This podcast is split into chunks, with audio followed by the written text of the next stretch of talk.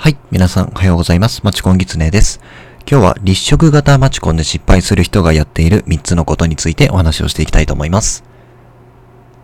えー、っとですね、立食型マチコンなんですけど、まあ、一つのね、特徴として参加者人数がとても多いっていうのがあります。まあ、たくさんね、人が参加するから、うん、まあ、よっぽどのことがない限り、うん、まあ、失敗することはないだろうとか、全然連絡先がね、交換できないことはないだろうとかっていう人も、うん、中にはいるかもしれないんですけど、実はあの、そんなことはないって、ないですと。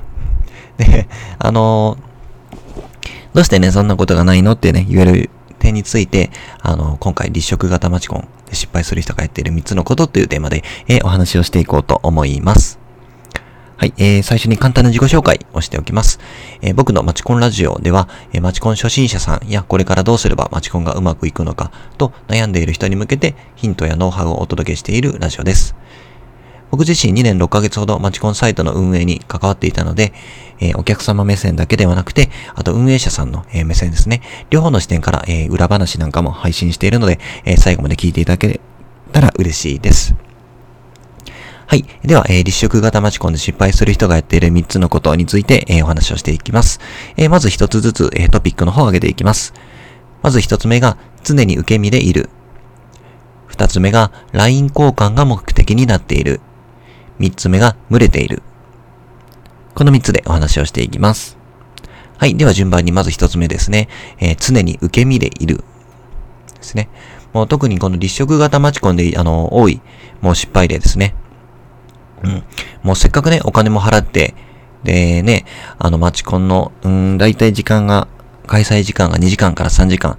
で、ね、移動時間も、まあまあ、だいたいまあ20分とか30分とか片道ある人もいるでしょう。なんで、往復すると、うん、4時間とか5時間とか、そんなね、大切な時間も使って参加しているのに、に、いざ、えー、イベントが始まると、会場の隅で、えー、飲み物を持って、ポツンと立って それで時間、あの、時間があっという間に終わってしまうなんてね、ことも全然あります。だからそんな人もいます。で、こういうね、あの、基本的に話しかけるとか、まあ、受け身でいるですよね。っていうことはもう、あの、やめましょう。あの、話しかけるっていうことは、もう、ないっていう前提で、あの、参加した方がいいでしょう。あの、もう、あくまでもね、もう自分から声をかける、自分から動くっていうことが前提で、えっ、ー、と、参加するっていうことが離職型待ち込んでは大切になってきます。うん。まあ、男性でもね、女性でもね、自分から声をかけられる人の方が、当然ですけど、たくさんの人と話せますし、新しい出会いにつながる。まあ、これがね、あの、着席型のマチコン。初めから自分の席が決まっているタイプのマチコン。だったら、まあ、受け身でもまあまあ OK なんですよ。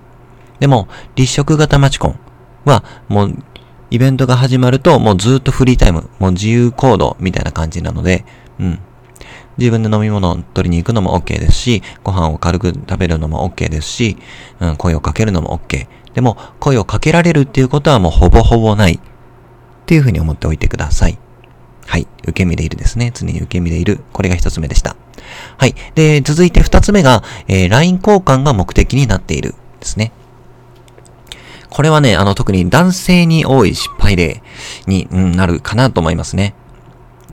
例えば、えっ、ー、と、まあ、友達と一緒に参加をして、で、マチコンが終わった時に、あの、何人と交換できたみたいなね。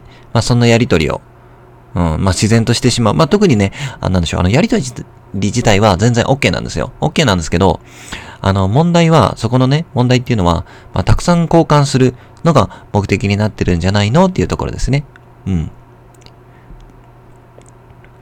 待ち込んで、まあ、出会った人と仲良くなるとかね、あの、すごく、この人のことをもっと知りたいなっていう人と出会うのが目的であって、まあ、彼氏とか彼女とか、うん、まあまあゆ、くゆくは結婚相手ですかね。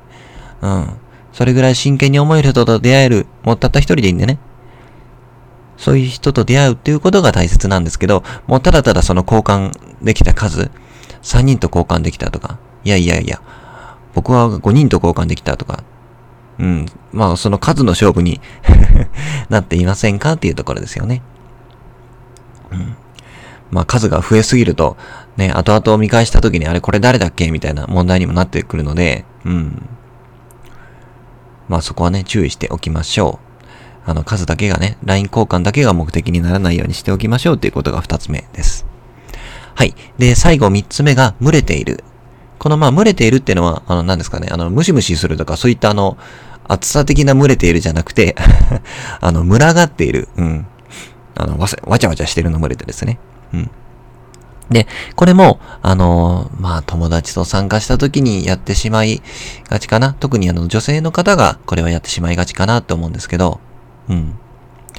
まあ、実際に参加したものの、その、お友達と一緒にね、あ、あの人かっこいいねとか、あの人かわいいねとか、それを、まあまあ、なんですかね。もう物色っていうんですかね。品定めっていうんですかね。そんな話ばっかりしちゃって、うん。で、あの、声をかけられるのを待っている。うん。あの、せっかく参加しているので、あの、外野にいるみたいな。声をかけられる、かけられ待ちみたいな。実際ね、あの、まあ、それで声をかけられることも、まあまあ、ゼロではないんですけど、実際、あの、そういう群がっている人たちのところには、本人たちは気づいてないと思うんですけど、うん、声をかけづらい雰囲気っていうのは作ってしまってるんですよ。うん。